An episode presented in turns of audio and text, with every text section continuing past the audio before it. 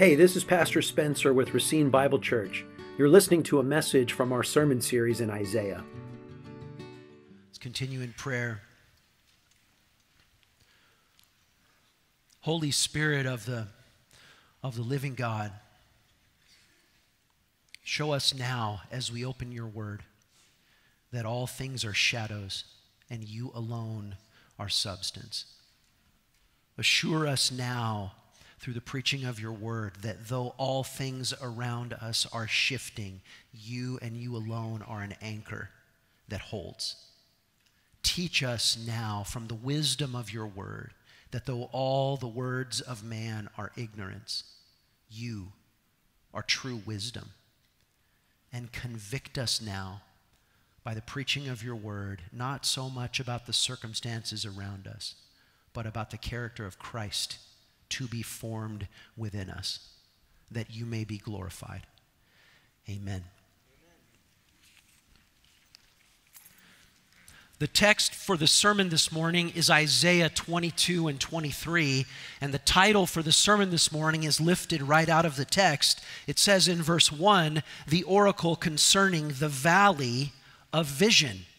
And then it's repeated again in verse 5 For the Lord God of hosts has a day of tumult and trampling and confusion in the valley of vision, a battering down of walls and a shouting to the mountains. The valley of vision is an oxymoron. You have a greater vision from the mountaintop, and you have a far smaller vision from the valley. What we call an oxymoron is a word that seems to directly contradict itself, like cold fire, like definitely possible, like virtual reality or like plastic silverware or like a valley of vision. They tell us that possibly even the word oxymoron derives from the Greek compound word oxy, which meant sharp, and moros, which meant dull. So the word means a sharp dullness, meaning that oxymoron itself is an oxymoron. This, in this oracle to the people of Jerusalem, Isaiah calls them the, the, Isaiah calls them out for being in the valley of vision. It's meant to be a rebuke, a correction against Jerusalem. Because Mount Zion, Jerusalem, is meant to be the place for God's people to see God's glory and represent God's glory to all the earth.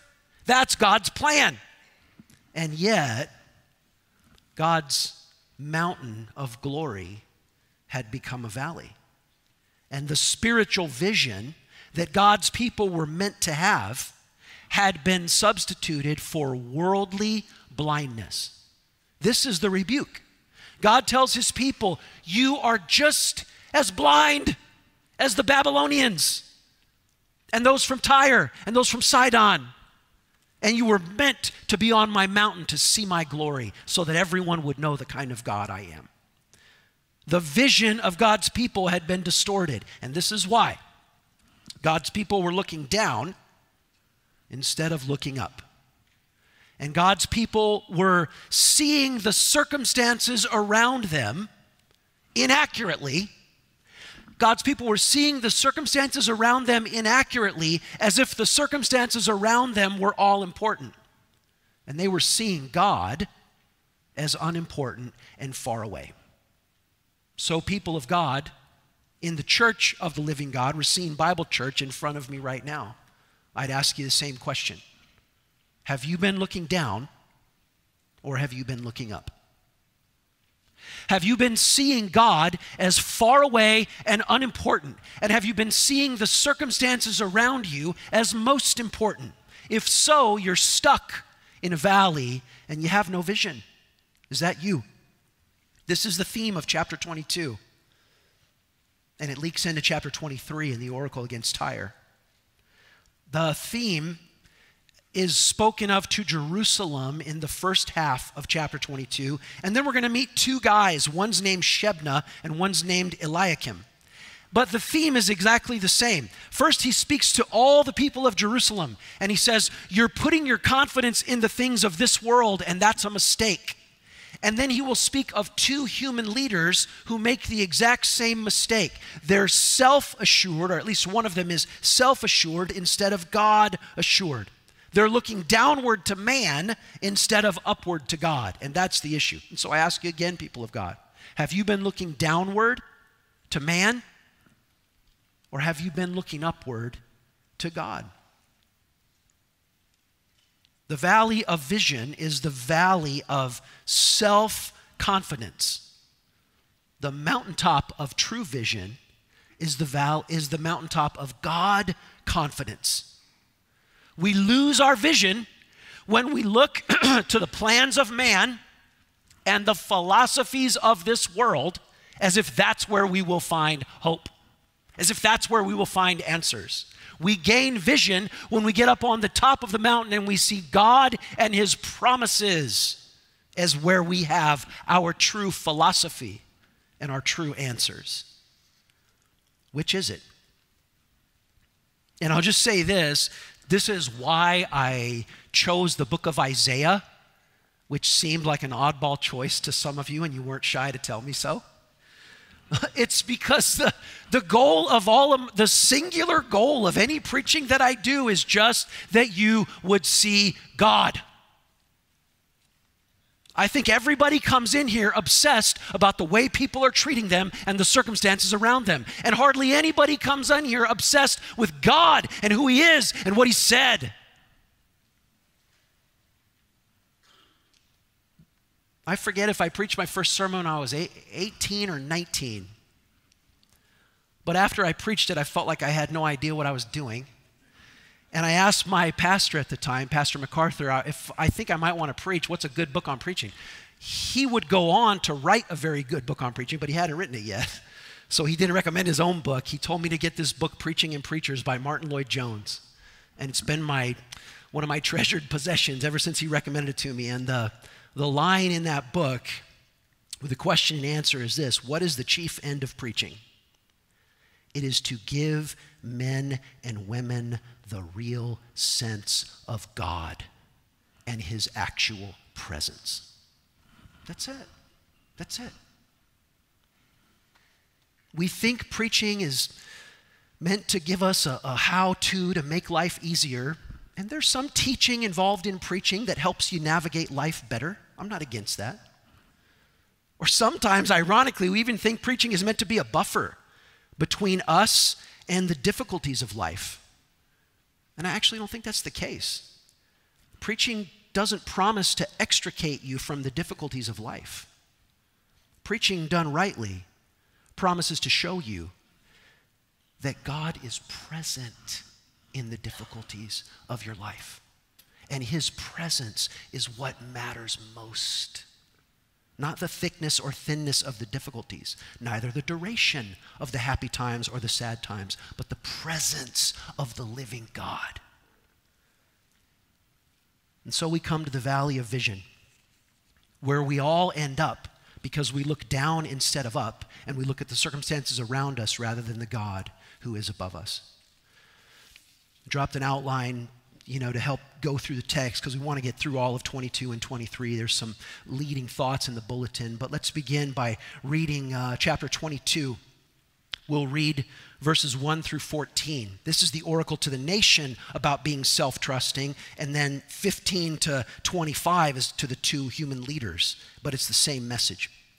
The oracle concerning the valley of vision. What do you mean that you have gone up, all of you, to the housetops? You who are full of shoutings, tumultuous city, exultant town, your slain are not slain with the sword or dead in battle. All your leaders have fled together. Without the bow, they were captured. All of you who were found were captured, though they had fled far away. Therefore I said, Look away from me. Let me weep bitter tears. Do not labor to comfort me concerning the destruction of the daughter of my people. For the Lord God of hosts has a day of tumult and trampling and confusion in the valley of vision, a battering down of walls and a shouting to the mountains. And Elam bore the quiver with chariots and horsemen, and Kir uncovered the shield. Your choicest valleys were full of chariots. The horsemen took their stand at your gates. He has taken away the covering of Judah. In that day, you looked to the weapons of the house of the forest. And you saw that the breaches of the city of David were many, and you collected the waters of the lower pool.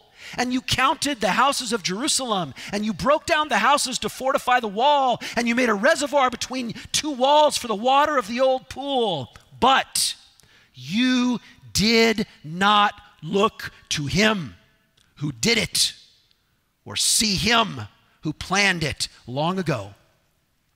In that day, the Lord God of hosts called for weeping and mourning, for baldness and wearing sackcloth. And behold, joy and gladness, killing oxen and slaughtering sheep, eating flesh and drinking wine. Let us eat and drink, for tomorrow we die. The Lord of hosts has revealed himself in my ears. Surely this iniquity will not be atoned for until you die, says the Lord God of hosts. You can see that this oracle is about the destruction of the city of Jerusalem. And yet there's this contrast. I just want to show you the contrast. Here's Isaiah's response to the destruction of Jerusalem, verse 4. Verse 4 Look away from me. I'm weeping bitter tears, and don't even try to comfort me because this is such destruction.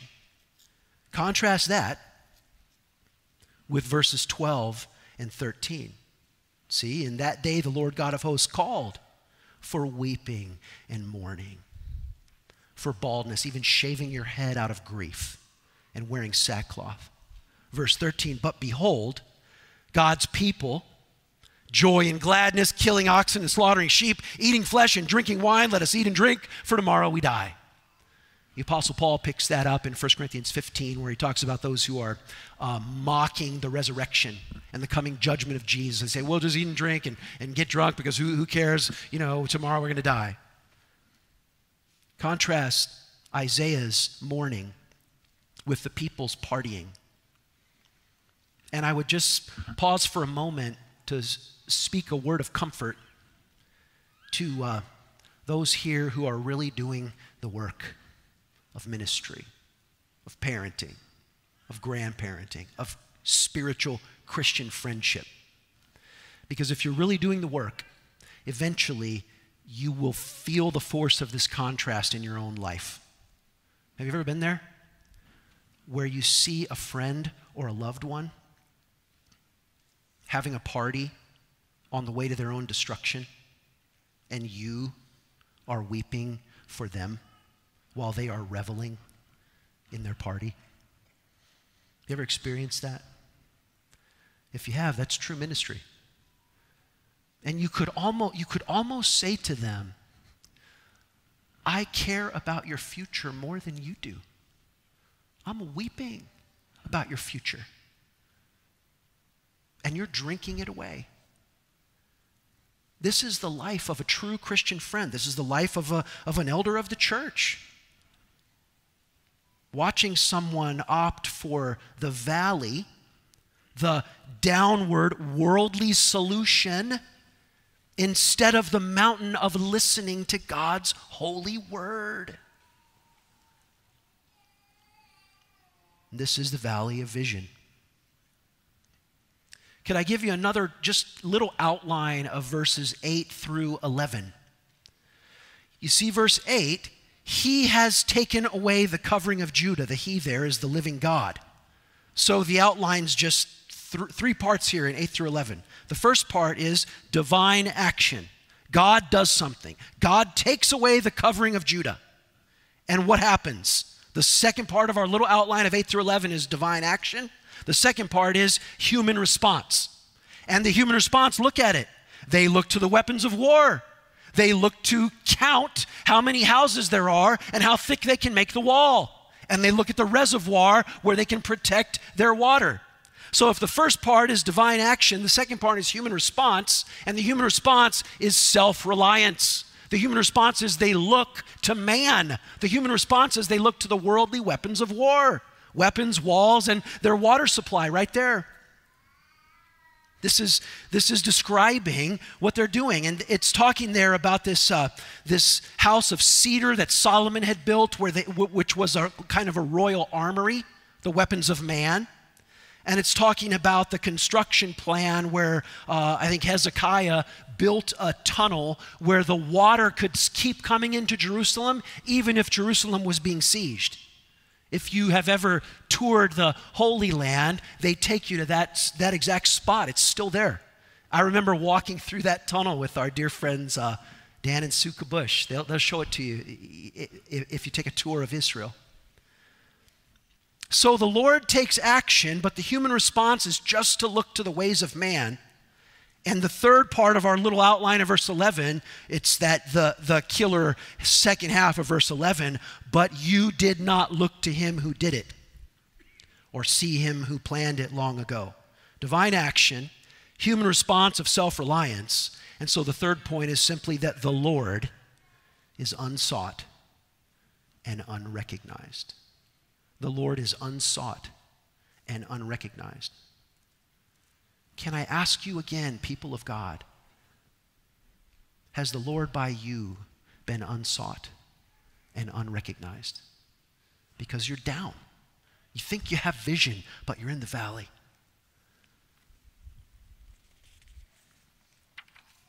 That's the key, verse 11. And it, there, there's an ironic twist in the, in the language because he says, he says in verses uh, 8, 9, and 10, you looked at the weapons of war. You looked at how many houses you had. You looked at your reservoir and your human technique of water preservation, but you did not look to God.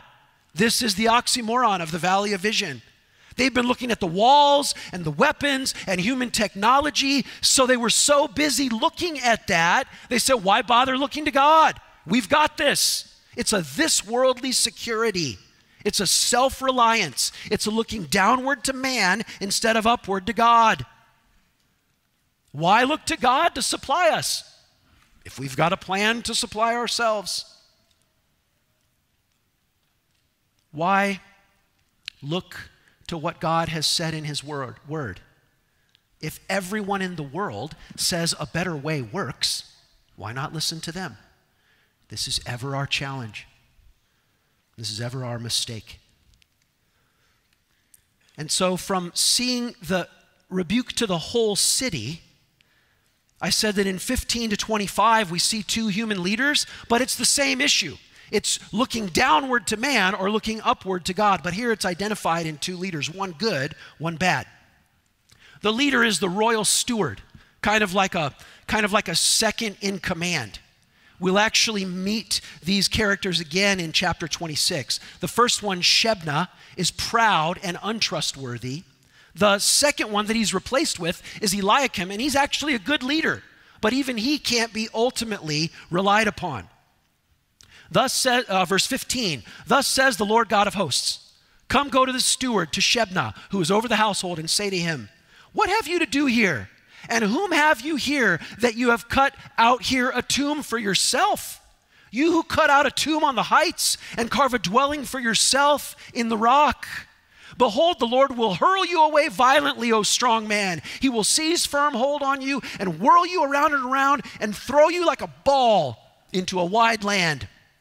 There you shall die, and there shall be your glorious chariots, you shame of your master's house. I will thrust you from office and I'll pull you down from your station. In that day, I will call my servant Eliakim, the son of Hilkiah, and I will clothe him with your robe and bind your sash on him, and you will and I'll commit your authority to his hand. And he will be a good leader. He'll be like a father to the inhabitants of Jerusalem and the house of Judah. And I will place on his shoulder the key of the house of David. He shall open and none shall shut. He shall shut and none shall open. This applied ultimately to the Lord Jesus Christ in John's writings in the New Testament. And he says of this good leader, verse 23, I'll fasten him like a peg in a secure place, and he will become a throne of honor to his father's house. And they will hang on him the whole honor of his father's house, the offspring and issue every small vessel from the cups to all the flagons. This is saying that a godly dad, a godly father, a godly elder of the church is a peg that is well driven into the wall. And when people hang on him, when the family hangs on the father, when the church hangs on the elder of the church, they find a secure resting place because he's anchored in God with a life of integrity. But, verse 25, in that day declares the Lord of hosts, the peg that was fastened in a secure place will give way, and it'll be cut down and fall, and the load that was on it will be cut off for the Lord has spoken. So Shebna was untrustworthy. While the people needed him to serve them, he was carving a monument to himself. And God says, You're gone, and I'll give your leadership to someone faithful and godly. And so his replacement, Eliakim, is faithful and godly leader. But even Eliakim, though he is a faithful human leader, is not the ultimate leader because every human leader eventually will snap. I'm not saying every human elder of the church will violate his integrity and be disqualified, but I'm just saying every human leader is in the end human. And the book of Isaiah insists that the people of God need a leader who is human, who will never fail, this being the incarnate, virgin born Son of God, the Lord Jesus Christ. And only Him, only Him Commentator Motyer says Shebna trusted in himself and found his identity in this worldly benefits. Eliakim, by contrast, ran the risk of becoming the one whom everyone else would trust in. And each of these shows us an alternative to the way of faith. Shebna shows us that a human leader who is self sufficient and self serving can never be trusted. And Eliakim shows us that a godly leader who can be trusted is never the ultimate one to whom we look, ever. It's always a mistake to put your ultimate trust in man. Your trust has to be in the Lord. When we get down in the valley, we put too much emphasis on man. When we look up to God, this is where our vision needs to be. It all comes back to Isaiah chapter 2, verse 22, which is a verse you should memorize, and I'm going to help you memorize it right now. To memorize Isaiah 2, verse 22, this is how you remember it. You close your mouth and take a deep breath in your nose and out your nose. Because Isaiah chapter 2, verse 22 says, Stop regarding man, in whose nostrils is breath, for of what account is he? Why will you trust in a person who breathes through their nose? And all you have to do to end their life is cover two little holes and one slightly bigger hole, and they will die in a matter of minutes. That's the peg that you're going to hang your whole life on? Stop regarding man in whose nostrils is breath. Of what account is he? And I am all for godly fathers and godly husbands and godly elders, but I am never for any wife, any kid, any church putting their ultimate hope in a man unless that man is the Lord Jesus Christ. He's the only one. And I'm well aware that in this church, there are many older teenagers and you have a father who claims to be a Christian, but he exasperates you. Just as there are wives in this church who are in difficult marriages, there are husbands in this church who live with difficult wives. What are you, What do you do with that?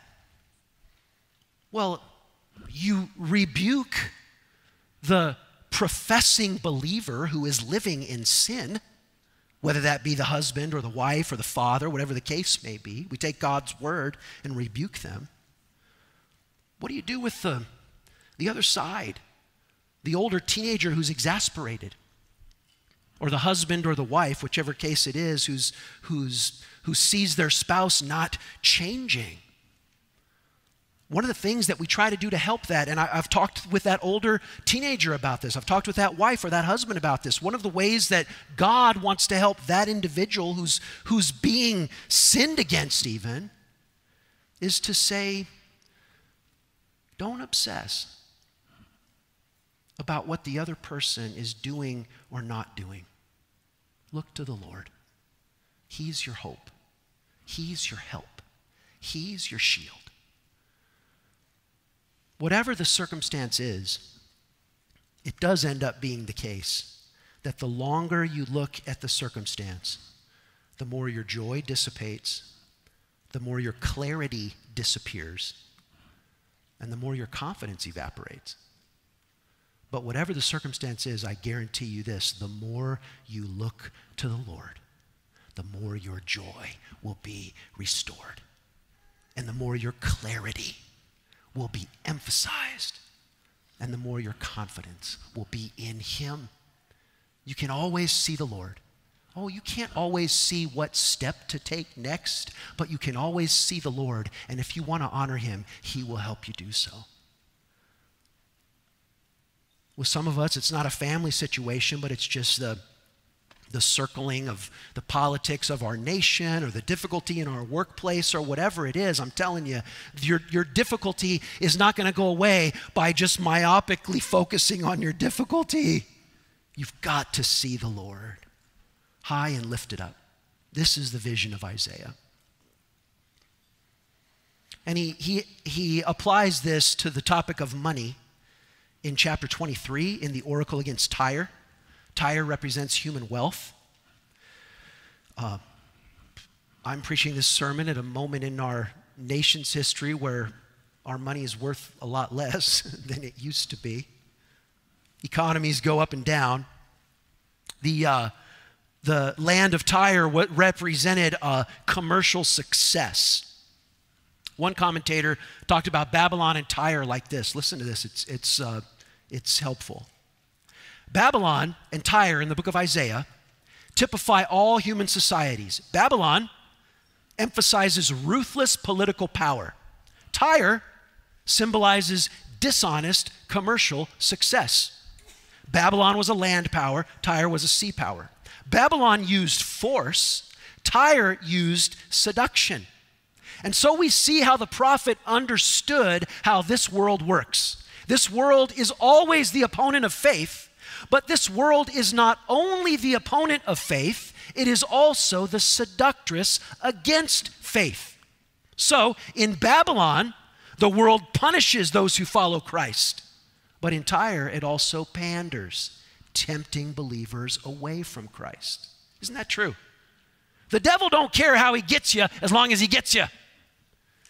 If, if saying, oh, if you, don't, if you don't offer a pinch to Caesar, if you don't wear the badge, then everyone's going to persecute you and, and, and they're going to come down on you, and that can get you to deny your faith, that's what he'll do. But on the other hand, if he says, well, you'll be so much more wealthy and so much more popular and so much more accepted if you just do this, and by the way, you'll probably even have more opportunities to honor the Lord if you just compromise in these ways, then he'll do that. And so this oracle against Tyre, it tells a story of the, these rich ships returning back to Tyre, only there's nothing to return back to.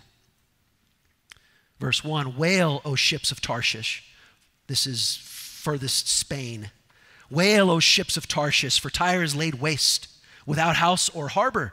From the land of Cyprus it is revealed to them Be still, O inhabitants of the coast, the merchants of Sidon who cross the sea, have filled you and your many waters. Your revenue was the grain of Shihor, the harvest of the Nile. You were the merchant of the nations. Be ashamed, O Sidon, for the sea has spoken, the stronghold of the sea, saying, I've neither labored nor given birth, I've neither reared young men nor brought up young women. When the report comes to Egypt, they will be in anguish over the report about Tyre. Cross over to Tarshish. Wail, O inhabitants inhabitants of the coasts, is this your exultant city, whose origin is from the days of old, whose feet carried her and settled her far away?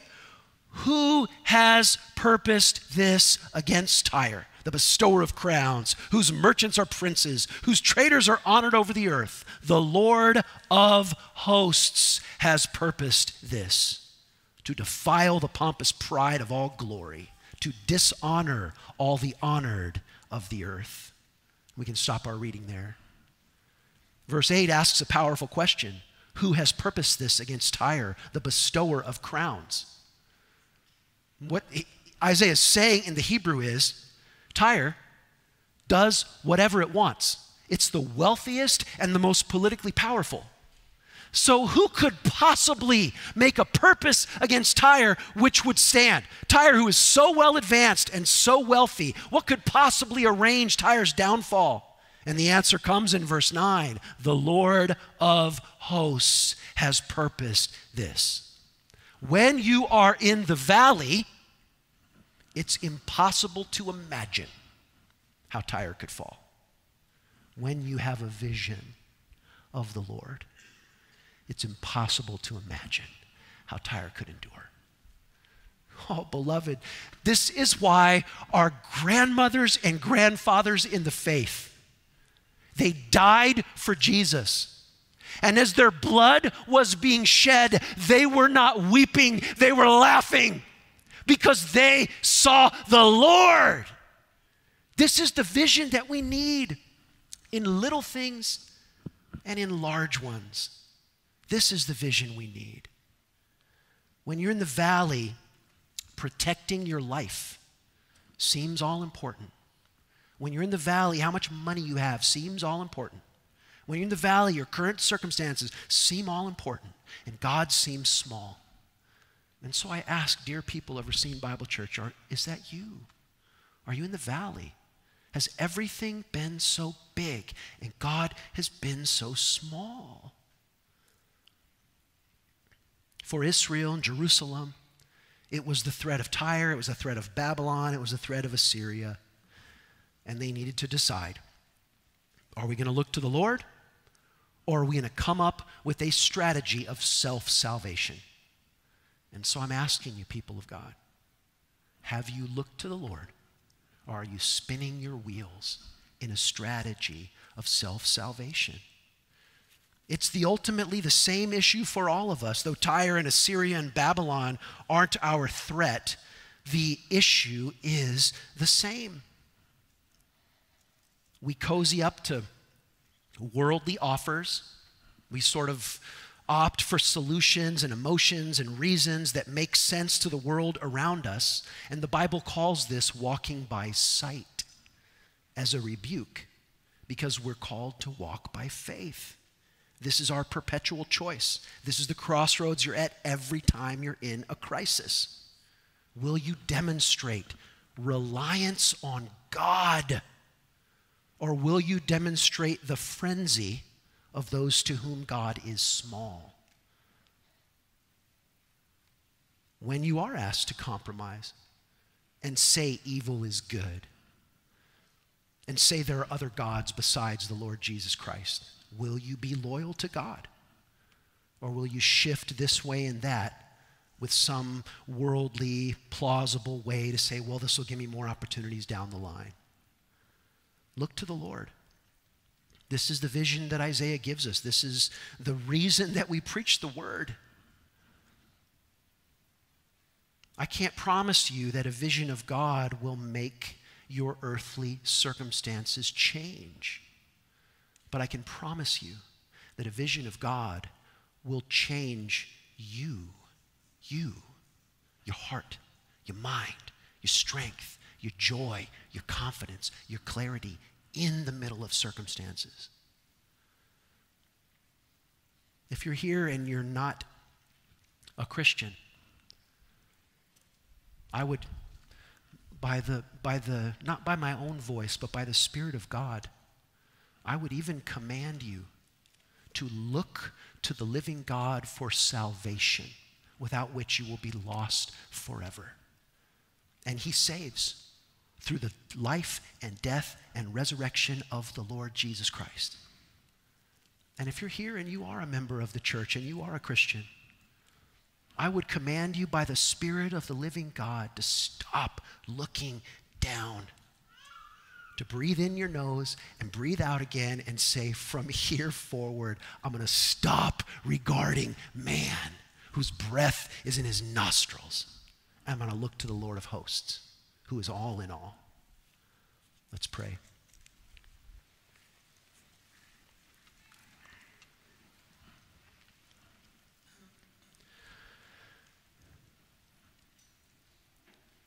Lord God, hear. Heavenly Father, God, hear your little children as we pray. We are weak. We are sinned against, and we are sinning. We are confused, and we often stray. And so, our prayer to you, Heavenly Father, is that you would forgive us and that you would renew our faith and that you would show us who you are. Give us the clarity of a vision of you, living God, a vision of you that will carry us through faithfully, even unto the end. This we ask in the mighty name of Jesus. Amen. To find out more about our ministry, contact us at racinebible.org. Thank you for listening.